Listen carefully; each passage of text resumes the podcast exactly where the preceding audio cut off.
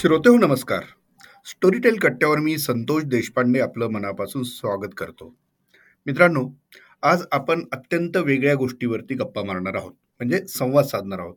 आता हा संवाद आपण आपले हक्काचे योगेश दशरथ, स्टोरीटेल इंडियाचे प्रमुख, यांच्याशी आपण हा संवाद करणार आहोत आणि याच्यातून उलगडणार आहोत एक अत्यंत वेगळा विषय ज्याच्याकडं अनेकांचं लक्ष लागून राहिलेलं आहे. तो म्हणजे एआय या कन्सेप्टविषयी आणि त्याच्यावरती आता हॉलिवूडमध्ये काय चाललेलं आहे, हॉलिवूडमधले तंत्रज्ञ कलाकार ए आयच्या विरोधात जात आहेत का, आणि याच संदर्भात त्याचा ओव्हरऑल परिणाम आपल्यावरती काय होणार आहे ॲज अन इंडस्ट्री म्हणून, जगभरात त्याचे वेगवेगळे पडसाद कसे उमटत आहेत, उमटणार आहेत का आणखी, या सगळ्यांची उलगड आज आपण करणार आहोत. योगेशचा या विषयावरती अभ्यास आहे आणि यापूर्वी देखील क्रिप्टो करन्सी असेल किंवा ए आय या इंडस्ट्रीमध्ये काय काय गोष्टी घेऊन येत आहे ह्या सगळ्यांवरती योगेशनी यापूर्वी कट्ट्यावरती आपल्याला सांगितलं आहेच आहे. योगेश, तुझं स्टोरीटेल कट्ट्यावर स्वागत आहे, म्हणजे घरातच स्वागत केल्यासारखा हा विषय. पण पण तरी सुद्धा सगळ्यात पहिल्यांदा मला तुला एक निरोप द्यायचा आहे. आपला स्टोरीटेल कट्टा सर्वत्र पोहोचतो आणि आपले श्रोते आवर्जून आपल्यापर्यंत त्यांच्या काही सूचना असतील त्या आपल्यापर्यंत पोहोचवतात. अशीच एक सूचना मला देवेंद्र सोनार यांच्या माध्यमातून मिळालेली आहे. त्यांनी आपल्या स्टोरीटेल ॲपवरती आपला जो कट्टा रिलीज होतो तिथे कमेंटमध्ये ही सूचना दिलेली आहे. त्यांची ती सूचना मी शब्दशः तुला वाचून दाखवतो आणि त्याच्यावरचं उत्तर मागतो. नमस्कार संतोष सर, कृपया स्टोरीटेल कट्ट्याच्या माध्यमातून योगेश दशरथ सरांना हा प्रश्न विचारला जावा. स्टोरीटेलवर बऱ्याच ओरिजिनल सिरीज अपूर्ण आहेत. उदाहरणार्थ धारणा Marathi, Blackstar Hindi, dream spinner इंग्रजी. थेट दोन हजार एकोणीस पासून या पुस्तकांबाबतीत काहीच फॉलोअप मिळत नाही. आम्हाला नक्की किती वाट पाहावी लागणार आहे? देवेंद्र सोनार. नमस्कार श्रोतेहो, कट्ट्यावर पुन्हा एकदा येताना आनंद होतो संतोष. आणि देवेंद्रचा जो प्रश्न आहे वेगवेगळ्या सिरीज विषयी, तर तो आम्ही ऐकला आहे. यातल्या काही सिरीज आहेत, म्हणजे ब्लॅकस्टार आहे, तर ब्लॅकस्टार ही ग्लोबल सिरीज आहे जी आपण हिंदीमध्ये ट्रान्सलेट केली होती आणि त्याचे दुसरे सीझन आहेत इंग्लिशमध्ये. तर ते हिंदीमध्ये कधी करता येईल किंवा कसं करता येईल ह्याच्यावर मी नक्कीच बघेन, कारण की एकेकाळी आपण थोडे जास्त ओरिजिनल करायचो, आता थोडं कमी करतोय. बाकी विचार केला तर धारणा असेल किंवा काय, तर ती गोष्ट तेवढी पूर्ण झालेली आहे. म्हणजे ते कॅरेक्टरच्या बाकीच्या आहेत, म्हणजे मी पुन्हा एकदा त्या गोष्टी पण चेक करेन, पब्लिशरशी चेक करेन, पण मला वाटतं की ते कॅरेक्टर्स जिवंत आहेत पण त्यांची ती गोष्ट सॉल्व्ह झाली होती. आता ह्याच्यानंतर एक श्रोता म्हणून त्यांना अजून ऐकायची इच्छा असेल ते समजतं मला, आणि त्याकडे आम्ही आमच्या वतीनं प्रयत्न करतोय. वा. आणि आणखी एक ड्रीम स्पिनर अशी एक इंग्रजी आहे त्यांची गोष्ट. हो, ड्रीम स्पिनर पण ड्रीम स्पिनरची गोष्ट मला वाटतं जेवढी झाली होती तेवढी पूर्ण झाली होती. पण पुन्हा एकदा म्हणजे यात या तिन्ही गोष्टी मी चेक करेन मी की ती गोष्ट राहिली होती का, आणि जर राहिली असेल तर कमीत कमी त्याचं लॉजिकल उत्तर मिळावं हे तर मी नक्कीच करेन. आणि श्रोत्यांना सांगायला, आता मी स्वतःही एक वाचक आहे, तेव्हा जॉर्ज आर आर मार्टिनचं पुस्तकं असतील जे की येताच आहे. त्याच्यानंतर पॅट्रिक रॉथफर्स्ट म्हणून अजून एक रायटर आहे, त्याचं नेम ऑफ द विंड पुस्तक दहा वर्षापूर्वी आलेलं आहे जे की अजूनही आलं नाही, ज्याची मी अजून वाट बघतो. त्याच्यामुळे एखादी गोष्ट अर्धी राहिल्यावर कसं वाटतं हे मला समजतं. नाही नाही, आता देवेंद्रजींनी त्यांचा प्रश्न विचारला, तू त्याचं उत्तर दिलं, पण आता त्यांना स्पेसिफिकली काय आणखी ऐकायला आवडेल आपल्याकडं, असं एखाद दुसरं काही तुला पुस्तक सुचवा असं वाटतं का? कदाचित ते त्यांनी वाचलेलं नसेल किंवा ऐकलेलं नसेल आपल्याकडे. तर आय थिंक ह्यातला आपण विचार केला तर ब्लॅकस्टार हे थोडंसं सायफायकडे जाणार आहे. त्याच्यामुळे निरंजन घाटेंचे किंवा जयंत नारळीकरांचे जे पुस्तकं आपल्याकडे आहेत ते जर त्यांनी वाचले नसतील तर ते ते नक्कीच वाचू शकतात. नव्या ज्या गोष्टी आहेत तशा स्टाईलच्या तयार करायच्या, म्हणजे हे तर होत राहील, पण जुन्या ह्याच्यामध्ये ते नक्कीच आहे. त्याच्यानंतर मी विचार केला धारणासारखी सिरीज सुपर नॅचरल वाली, तर आपल्याकडे क्राईम लॉयर म्हणून दुसरी एक सिरीज येणार आहे, किंवा आपल्या बहुतेक ओरिजिनल ज्या आहेत त्या केस बेसिसवर इंटरेस्टिंग केस आहे आणि एखादा हिरो सॉल्व्ह करतो, मग case number zero zero one असेल, टू असेल, किंवा निरंजन मेढेकरच्या गोष्टी असतील. आय थिंक त्या सर्व गोष्टी ऐकायला मजा तर येते. वा, नाही बरं झालं हे सांगितलं. आणि तुझं आता पुढचं उत्तर येईपर्यंत, म्हणजे मगाशीचा जो प्रश्न राखून ठेवलेला आहे तू त्याची ठोस उत्तर देणार आहे, लॉजिकल वगैरे, नाही का? तर तोपर्यंत देवेंद्रजींनी या गोष्टी ऐकाव्यात आपल्याकडे जरूर. आम्ही जेव्हा वाचतो असा शब्द उच्चारतो ना श्रोते हो, त्याचा अर्थ असा आहे की close your eyes and read, म्हणजे ऐका. कधी कधी वाचा म्हणून पण वापरतो आपण, पण ऐका वाचा सेमच. नाही, वाचत राहावं असं ऐकवतो आपण, आणि इथं आपण पुस्तकं वाचली पाहिजेत असं ऐकवतो देखील. तर योगेश, आता आपण मूळ विषयाकडे वळूया. गेली काही महिन्यांपासून हॉलिवूडमध्ये एक मोठा स्ट्राईक सुरू आहे, आणि तो तंत्रज्ञ, कलाकार वगैरे सर्व घटक त्याच्यामध्ये सहभागी झालेले आहेत. हा विषय आहे एआय संदर्भात. एआयमुळं आपल्या इंडस्ट्रीवरती मोठा परिणाम होतो आहे, आपल्या कामांवरती मोठा परिणाम होतो आहे.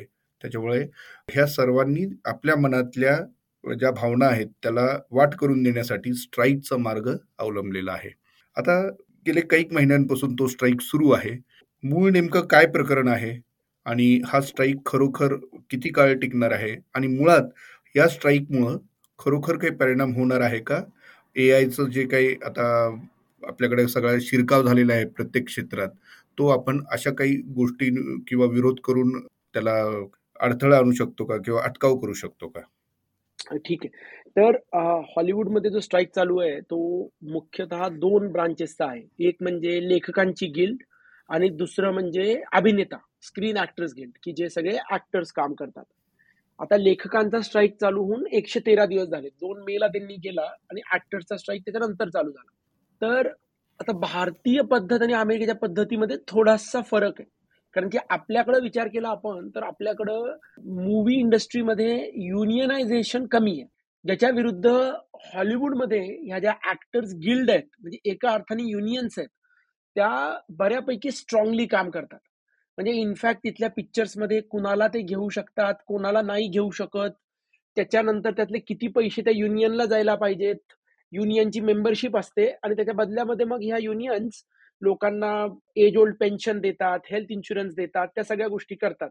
हे हॉलिवूडचं खूप वर्षांपासूनची ही सिस्टीम आहे. आणि मग एका बाजूला ह्या सगळ्या वेगवेगळ्या गिल्ड्स असतात, म्हणजे एक डायरेक्टर्सची गिल्ड आहे, एक टेक्निशियन्सची गिल्ड आहे, ज्या दोघांनी डील केलेल्या आहेत ऑलरेडी, त्यांच्या डील झालेल्या आहेत.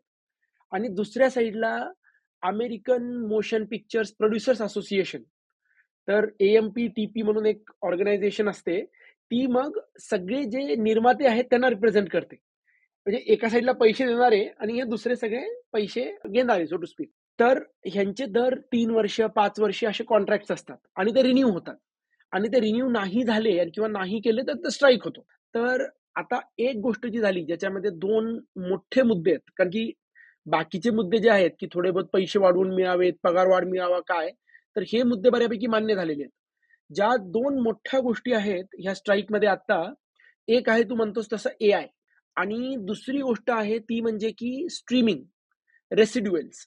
तर अमेरिकेमध्ये कसं काम करतं की जेव्हा एखादी कलाकृती तयार होते, तर समजा ती कलाकृती तयार झाल्यानंतर जशी ती वर्षानुवर्ष लोक दाखवतात, तिला टीव्हीवर दाखवतात, सिनेमामध्ये दाखवतात, कुठेही दाखवतात, तर ती दाखवत असताना एक सेट अमाऊंट ऑफ पैसा हा रेसिड्युअल म्हणून द्यावा लागतो, आणि तो रेसिड्युअल त्या कलाकृतीवर काम करणाऱ्या सगळ्यांना प्रपोर्शनमध्ये मिळतो. म्हणजे तू एका सीनमध्ये आहेस तर तुला पॉईंट एक टक्का मिळेल, डायरेक्टरला पाच टक्के मिळेल, मेन ऍक्टरला चार टक्के मिळेल, असं ते सगळं गणित असतं त्यांचं, एकदम डिटेलमधलं गणित असतं. तर इथं दोन गोष्टी झाल्या. आता आपण पहिले ए आय विषयी बोलूत, कारण की तो तुझा पहिला मुद्दा होता की म्हणजे ए आयचं काय नक्की, आणि दुसरा मुद्दा आहे की हे रेसिड्युअल्स आणि स्ट्रीमिंग ह्याच्यामुळे ते जुनं बिझनेस मॉडेल आहे ते कसं ब्रेक झालं. तर पहिला मुद्दा आपण ए आयचा घेतला, तर जेव्हा तुम्ही लिहितात तर त्यांना पिक्चर तयार करताना किंवा टेलिव्हिजन सिरियल तयार करताना एक स्पेसिफिक अमाऊंट असतो की जो तुम्हाला जितके लेखक एक रायटिंग रूम तयार करतात, किंवा लेखकांना किती महिने पगार मिळतो, पायलट केलं तर, मुख्य सीझन केलं तर, ह्या सगळ्याचे जुने गणित होते, कारण की पिक्चर आणि टीव्ही या दोन गोष्टी बऱ्याच वर्षांपासून आहेत. तर आता असं झालं की बऱ्याचशा प्रमाणामध्ये म्हणजे तुमचे स्ट्रीमिंग पण आले छोटे छोटे, आणि ए आय आल्यामुळे लेखकांना भीती आहे की त्यांचं काम ए आय घेऊन टाकेल, म्हणजे रिराईट नाही राहणार किंवा ह्या पद्धतीमध्ये नाही राहणार. तर त्यांचं म्हणणं की स्टुडिओजनी लिहायला ए आय वापरू नये, आणि स्टुडिओजच्या कॉन्ट्रॅक्टमध्ये तसं नव्हतं. आणि त्याच्यामध्ये एक नवी गोष्ट झाली आहे की एक आठवड्या दोन आठवड्यापूर्वी अमेरिकेच्या कोर्टानं निकाल दिलाय की ए आय जी गोष्ट तयार करेल त्या गोष्टीला कॉपीराईट मिळणार नाही. त्यांच्या म्हणण्यानुसार की कॉपीराईट एका अशाच गोष्टीला मिळू शकतो की जिथं माणसं स्वतः काम करतात, जिथं कुठंतरी मानवी आविष्कार आहे. आर्टिफिशल इंटेलिजन्सला ए आय म्हणून करता येत नाही. तर लेखकांचं म्हणणं आहे की एआय कसं वापरायचं, म्हणजे स्टुडिओजकडे एआय वापरायचा हक्क राहू नये. तर समजा त्यांनी सिरीज केली तर त्यांनी किती लेखक नेमावेत, किती वेळासाठी नेमावेत किंवा काय करावं. तर एआयमुळे गोष्टी बदलणार ही गोष्ट स्पष्ट आहे, पण जर उद्या विचार केला तू लेखक म्हणून तर बाकीच्या सगळ्या लेखकांचं घेऊन आत्ताचं जे एआय आहे जे की ओरिजिनल एआय नाहीये, आत्ताचं रिजनरेटिव्ह एआय, म्हणजे ते संतोष सारखं लिहू शकतं, योगेश सारखं लिहू शकतं, ते काहीतरी स्वतःचं वेगळं नाही लिहू शकत आता. पण उद्या जर त्या एआयनं तुझ्यासारखं लिहायला चालू केलं आणि तर पैसे तुला मिळाले पाहिजेत का जी कंपनी आहे त्यांना मिळाले पाहिजे, कारण की तुझा मग हक्क निघून जाईल ना. आणि हा मोठा मुद्दा आहे. त्याच्यामुळे लेखकांचं म्हणणं आहे की एआयला तुम्ही वापरू शकत नाही डायरेक्टली, कारण की एआय आत्ता काही स्वतःचं पर्सन नाहीये. तर त्याच्यावर अजूनही बोलणं चालू आहे, म्हणजे ह्याच्यावर पूर्णपणे अजून ते अग्री केलेलं नाहीये कोणीच काही. तसंच तू जेव्हा आर्टिस्टच्या एआय विषयी विचार करतो तेव्हा आपण कुठलाही सीन बघतो तर असं गृहीत धर की मागे एक वीस लोक असतात. जर उद्या तू एक एक्स्ट्रा आहेस आणि तुझं एआय मधलं कॉन्ट्रॅक्ट त्यांनी घेऊन टाकलं की तू एक दिवस काम कर, हजार रुपये घे आणि आजपासून तुला तुझी प्रतिरूपी मी कुठेही वापरू शकेन, तर मग एक्स्ट्राचं कामच संपलं ना. म्हणजे तुम्ही विचार केला तर ऍज अ ऍक्टर म्हणजे लीड ऍक्टर जर एक असतील तर एकोणीस लोक एक्स्ट्रा असतील की जे छोटं मोठं काम इकडे तिकडे सगळीकडे करतात. तर एआय मुळे या वीस जणांचं काम शून्य व्हायची शक्यता आहे. तर ऑफकोर्स मग इथं असं आलं की तुम्ही जर माझी छबी वापरतायत तर मला दरवेळेस त्याचे पैसे मिळाले पाहिजेत. तर हे जे मुद्दे आहेत की स्टुडिओमध्ये पैसा आणि ते सोडून म्हणजे जी रनिंग इंडस्ट्री होती ती एआय मुळे अजून लोक कमी होतील आणि क्रिएटिव्ह मध्ये हे होईल, तर हा मुद्दा जो आहे हा अजून सॉल्व्ह झालेला नाहीये. आणि ह्याच्या मागा अजून दुसरी गोष्ट आहे बरं का, की एकेकाळी अमेरिकेमध्ये खूप भरभरून प्रोडक्शन हाऊसेस होते, आता ते कॉन्सॉलिडेट झालेत. म्हणजे आता नंबर ऑफ जे आहेत नेटफ्लिक्स असेल किंवा काही असेल, म्हणजे आता जे एकेकाळी वीस होते त्याला पाचच जण राहिले. आणि त्याच्या मागे दुसरा मुद्दा येतो की जे मी म्हणलं की रायटर्सना असेल किंवा ऍक्टर्सना असेल रेसिड्युअल म्हणून गोष्ट मिळायची. म्हणजे तुला उद्या टीव्हीचा एपिसोड त्यांनी रिरन मध्ये दाखवला टीव्हीवर कुठल्याही चॅनलवर तर त्यांना एक चौदा हजार डॉलर द्यावे लागायचे, दहा लाख रुपये तो एपिसोड दाखवल्याबद्दल. एखादा पिक्चर दाखवला तर साठ सत्तर हजार रुपये द्यावे लागायचे. ते रेसिड्युअल मग हे जे सगळ्या लोकांनी काम केलंय त्यांना मिळायचे. आणि मग इकडे ह्यांचे जे सगळे इन्शुरन्स प्लॅन आहेत, आणि अमेरिकेमध्ये इन्शुरन्स तसं कुणाकडून तरी मिळतं ना तुम्हाला, त्या इन्शुरन्स प्लॅनसाठी आवश्यक आहे की तुम्ही वर्षाला सव्वीस हजार डॉलर तुमच्या कामातून कमवले पाहिजेत, नाहीतर तुम्ही क्वालिफाय नाही करत. तर ही जी गोष्ट आहे की उद्या हे जे तुम्हाला स्टँडर्ड मिळायचं पण स्ट्रीमिंग मध्ये तसं नाहीये ना. म्हणजे टीव्हीवर कसं आहे की तुझे वेगवेगळे सिरियल येत जायचे, आजकाल नेटफ्लिक्सवर एपिसोड टाकला की तो तिथं कायमसाठी राहतो, लोक बघणार नाही बघणार. मग नेटफ्लिक्सनं काय केलं सुरुवातीला की लोकांना सांगितलं की तुमचा दहा हजार पगार आहे का, हा वीस हजार घ्या. आणि आता लोकांच्या लक्षात येतंय की एकदा वीस हजार घेतलेले म्हणजे तुमचे नंतरचे तीस हजार रुपये कमी होतात. तर मग ह्यांनी काय म्हणलं म्हणजे रायटर्सनी किंवा ऍक्टर्सनी की तुमच्या स्ट्रीमिंगच्या रेव्हेन्यूचा दोन टक्के पैसे तुम्ही रेसिड्युअल म्हणून द्या. आणि हे ऑफकोर्स त्यांना मान्य नाहीये, कारण की दोन टक्के म्हणजे डायरेक्ट प्रॉफिट तुमचं जातं तुमचं. तर हा जो स्ट्रीमिंगचा जो फरक पडलाय की स्ट्रीमिंगचं मॉडेल आलं आणि स्ट्रीमिंगच्या मध्ये ह्या वेगवेगळ्या कंपन्यांनी पैसा टाकला मार्केट शेअरसाठी, त्याच्यासाठी आता पुढे काय. तर हे दोन मुद्दे अजूनही सॉल्व्ह व्हायचेच आहेत. तर माझ्या मताने शेवटी ते होतील सॉल्व्ह, कारण की शेवटी उद्या जर लेखक नसतील आणि कलाकार नसतील तर नवं काही होणारच नाही तयार. त्यामुळे इंडस्ट्रीज पूर्ण संपवण्याच्या आधी, आणि मला वाटतं की कुठंतरी एआय वापरावा आणि प्लस स्ट्रीमिंग लोकांकडनं रेसिड्युअल वर होईल असं वाटतं तरी आहे, पण त्याला किती वेळ लागेल हे कोणी सांगू नाही शकत. नाही, तू खूप छान पद्धतीने हे सगळं प्रकरण काय आहे ते एक्झॅक्ट सांगितलं. माझा पुढचा प्रश्न असा आहे, तू स्वतः एका ऑडिओ स्ट्रीमिंग प्लॅटफॉर्मवरती काम करतो, एका देशाला तू प्रेझेंट करतो, तुला काय वाटतं आपल्या पण इंडस्ट्रीवरती, शेवटी ओ टी टी प्लॅटफॉर्म असल्यासारखंच आहे, स्टोरीटेल स्ट्रीमिंग प्लॅटफॉर्म आहे, स्टोरीटेल सारखे अनेक प्लॅटफॉर्म्स आहेत, अशा प्लॅटफॉर्म्सवरती देखील उद्या हा विषय चर्चेला जाऊ शकतो? जाऊ शकतो आणि जायला पाहिजे. म्हणजे आपली इंडस्ट्री जर आपण भारताचा विचार केला फक्त तर आपली इंडस्ट्री तेवढी प्रगत ओव्हरऑल नाहीये, म्हणजे त्या लेबर युनियनच्या बाबतीमध्ये. म्हणजे जर तू विचार केला तर म्युझिक मध्ये जर रॉयल्टीज सोडल्या तर बाकीच्या जागी आपल्याकडे असं एवढं युनियन नाहीये किंवा असं तुम्हाला बॅकएंड पैसा येतो ते नाहीये. आपल्याकडे बऱ्याचशा बिझनेसमध्ये ट्रान्सपरन्सी नाहीये की कुणी किती पैसे कमवले. म्हणजे जर आपण विचार केला तर आणि हे माझं पूर्णपणे वैयक्तिक मत आहे, मे बी बरोबर असेल नसेल, इंडस्ट्रीतले लोक तर सांगू शकतील, पण मी जर विचार केला तर त्या देशांच्या मानाने आपल्याकडची क्रिएटिव्ह इंडस्ट्री म्हणजे टी व्ही असेल, मूवीज असतील किंवा रायटिंग असेल, ती त्या सेम लेवलचं प्रोफेशनलिझम नाहीये तिथं. त्याच्यामुळे मे बी आपल्याकडं ए आयचा वापर हा जास्त होऊ पण शकतो, पण त्याच्याच सोबत मला वाटतं की ए आयचा वापर जास्त, जसं आता ए आयमध्ये हे शिकवलं ए आयला, तर हे ए आयला तुम्ही जे एक्झिस्टिंग पुस्तक आहेत त्यांच्यानुसार शिकवलंय ना. म्हणजे मी आज ए आयला म्हणू शकतो सुहास शिवळकरांसारखी छोटी गोष्ट लिही, तर त्या ए आयनं सुशिंचे सगळे पुस्तकं बघितलेत, पण जेव्हा ते ए आय सुशिंची गोष्ट लिहील तेव्हा ते सुशिंच्या परिवाराला किंवा त्यांच्या रॉयल्टी होल्डर्सला काहीच देणार नाही. आणि आता तर त्यांनी सांगितलंय की ए आयवर कोणी कॉपीराइटच नाही करू शकत. तर हा जो मुद्दा आहे की नाही, चॅलेंज तर आहे ह्या प्रमाणामध्ये आणि भारतामध्ये पण ते करायला पाहिजे, पण ते नक्की कसं होणार हा प्रश्न. म्हणजे आपण we will lead from US, कारण की आपल्याकडे एवढं गिल्ड नेचर नाहीये कामाचं. आपल्याकडे गिल्ड नाही, आपल्याकडे गिल्ट आहे जास्त. खरं. आणि तू आता जे उदाहरण दिलं त्याच्यावरूनच मला असं लक्षात येतं की मगाशी तू एक्स्ट्रॉचं उदाहरण दिलं होतं, आपल्याकडे देखील अभिवाचक आहेत, हे आहेत.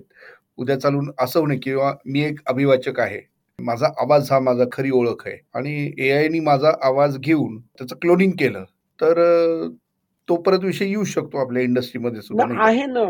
आणि तू अक्षरशः तू पाच मिनिटांमध्ये तुझा आवाज क्लोन करू शकतो, आणि मला वाटतंय की तू केलायस म्हणून मागच्या वेळेस दाखवलं होतंस केलेलं, दाखवलं होतं एक्झॅक्टली. कारण की आजकाल कंपन्या आहेत की जिथं तुम्ही दोन मिनिटात आवाज क्लोन करू शकता, पण प्रॉब्लेम काय राहील की तू उद्या मी तुझा आवाज क्लोन केला आणि मी माझ्या पुस्तकांना देऊन टाकला तर हे बरोबर नाही राहणार ना. म्हणजे this will not be good.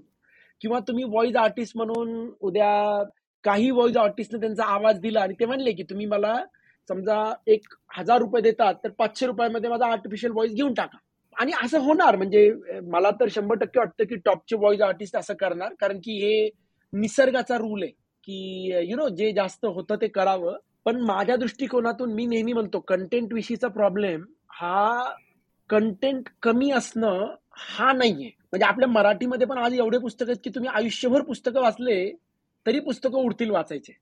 बरोबर. म्हणजे तुमचा प्रॉब्लेम आहे की तुम्ही कुठलं काम करतात आणि तुमचे फॉलोवर आहेत का, लोक तुम्हाला ऐकतात का. आणि इथं मग प्रश्न असेल की उद्या एक मोठी कंपनी एक पन्नास हे करते यु नो आवाज करते आणि ते कंट्रोल करतात, पाच हजार लोकांचं काम पन्नास लोक, तर हे थोडंसं ट्रिकी होईल. पण मला वाटतं इतकं नाही होणार, कारण की शेवटी क्रिएटिव्ह फील्ड आहे ना.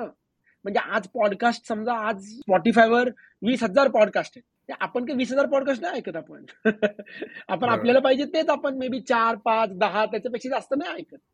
तर आय थिंक क्रिएटिव्ह मध्ये ए आय येईल, ए आय गोष्टी बदलेल, पण जो चॅलेंज आहे की आज क्रिएटर म्हणून भारतामध्ये जो चॅलेंज आहे, कारण की आपल्याकडे युनियनायझेशन नाहीये, भारतामधला चॅलेंज ऍज अ क्रिएटर म्हणून सेमच आहे की तुम्ही तुमची ब्रँड व्हॅल्यू कशी तयार करतात की लोक तुमची क्रिएटिव्हिटी बघण्यासाठी ऐकण्यासाठी तुम्हाला पैसे देतील, हे भारताचं चॅलेंज आहे. आणि जे अमेरिकेमध्ये करतात तिथं एक काम करणारा म्हणून माझा सपोर्ट आहे त्याला. म्हणजे मला वाटतं की तुम्ही युनियन्स ही गोष्ट काही वाईट नसते, म्हणजे जेव्हा ते एस्पेशली लोक बरोबर बोलतात, कारण की फक्त पैशांच्या मागे प्रॉफिटच्या मागे जाणं म्हणजे हे तुमचं अब्युझिव्ह सिस्टीमकडे जातं ना केव्हाही. तर एक कॉन्स्टंट डायलॉग पाहिजे. आणि युरोप कसं बघतं याच्याकडे? युरोपमध्ये युनियन्स खूप स्ट्रॉंग आहेत. म्हणजे आता मी युरोपियन कंपनीत जेव्हा काम करायचो बँकेमध्ये, तेव्हा त्या बँकेला तुम्हाला काढायचं असेल तरी तुम्हाला त्यांना नऊ महिने लागायचे, जे की बरोबर वाटतं मला. सहा महिने नऊ महिने नोटीस असावी. म्हणजे अमेरिकेमध्ये कसं की तुमच्या डेस्कच्या बाजूला सिक्युरिटी गार्ड येऊन उभा राहतो, तुम्हाला बाहेर घेऊन जातो. हे I am not too keen on that. पण शेवटी कसं आहे, कुठलीही एक्स्ट्रीम गेलात तुम्ही की तुम्ही काढूच शकत नाहीत कामावर, जे पण कधी कधी होतं ते पण एक्स्ट्रीम आहे. तर मला वाटतं कुठंतरी डायलॉग आणि निगोशिएशन पाहिजे, म्हणजे गोष्टी ज्या आहेत त्याच्यापेक्षा बेटर करत राहता येऊ शकतात. ओके, वा, नाही खूप छान हा विषय तू सांगितला होता. आणि भविष्यात कदाचित आपल्याकडे देखील हा विषय चर्चेला जाईल. म्हणजे ते जात्यात आहेत तर आपण सुपात आहोत असं कदाचित चित्र आत्ताच असू शकतं. पण आपण सुपात किती काळ राहतो हे पण सांगणं अवघड आहे, कारण आपल्याकडे तू म्हणतोस तसं युनियनायझेशन नाही झालेलं. करेक्ट. बरं, ह्यालाच जोडून एक दुसरा प्रश्न आहे माझा. हे फक्त क्रिएटिव्ह इंडस्ट्री पुरताच प्रश्न मर्यादित राहणार आहे का ओव्हरऑल सगळ्याच इंडस्ट्रीमध्ये हा प्रश्न भविष्यात उद्भवणार आहे, त्याची तीव्रता कमी जास्त असेल कदाचित? नाही, तुमचं एआय आणि योग्य प्रकारात एआय वापरणं ह्याचा तर फरक पडणारच आहे आणि ऑलमोस्ट सगळ्या इंडस्ट्रीत पडणार आहे. म्हणजे आता मी तुला माझ्या एका सिंगापूरच्या मित्रानं गिमिफाय म्हणून एक कंपनी चालू केली आहे, ज्याचं मी तुला पाठवलं होतं, की त्या गिमिफाय मध्ये तुम्ही AI based marketing ideas generate करू शकतात, इमेजेस जनरेट करू शकतात.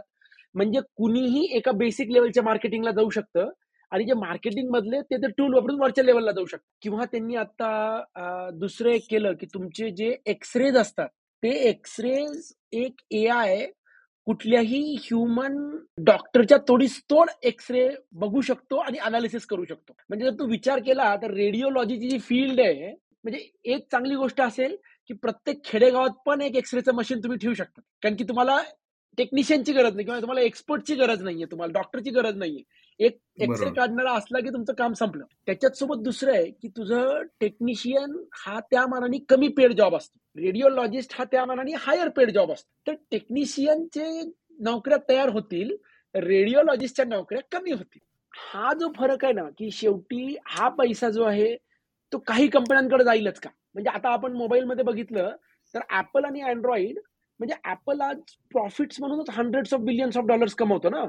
तर हे जे गणित आहे ना, की आता भारतात तर आपल्याकडे ठीक आहे प्रगती आहे ना, आपण सुधारतोय, पण अमेरिकेमध्ये त्यांनी एक रिसर्च केला होता की मागच्या वीस वर्षात तिथं एका ऍव्हरेज कामगाराचा पगार वाढलेला नाही. जर तू इन्फ्लेशन गृहीत धरलं तर तुझ्या वडिलांचा पगार हा तुझ्या पगारापेक्षा बेटर होता, आणि हे चांगलं नाहीये. म्हणजे तुमची प्रगती जी आहे ती प्रगती फक्त काही लोकच, म्हणजे आज दहा लाख करोडचे मालक होत आहेत आणि उरलेले लोक दहा हजार वर नऊ हजार वर येत आहेत. हे लॉंग टर्म कुठल्याही सोसायटीच्या दृष्टिकोनातून चांगली गोष्ट नाहीच आहे ना. तर हे चॅलेंजेस जे आहेत की एआय येणार ही खरी गोष्ट आहे. एआय मुळे तुमचे जे मध्यमवर्गीय जॉब होते ना, म्हणजे आता भारतात आपण विचार केला पुण्याचा स्पेशली, तर सॉफ्टवेअर कोडिंग आणि टेस्टिंगचे जॉब आहेत.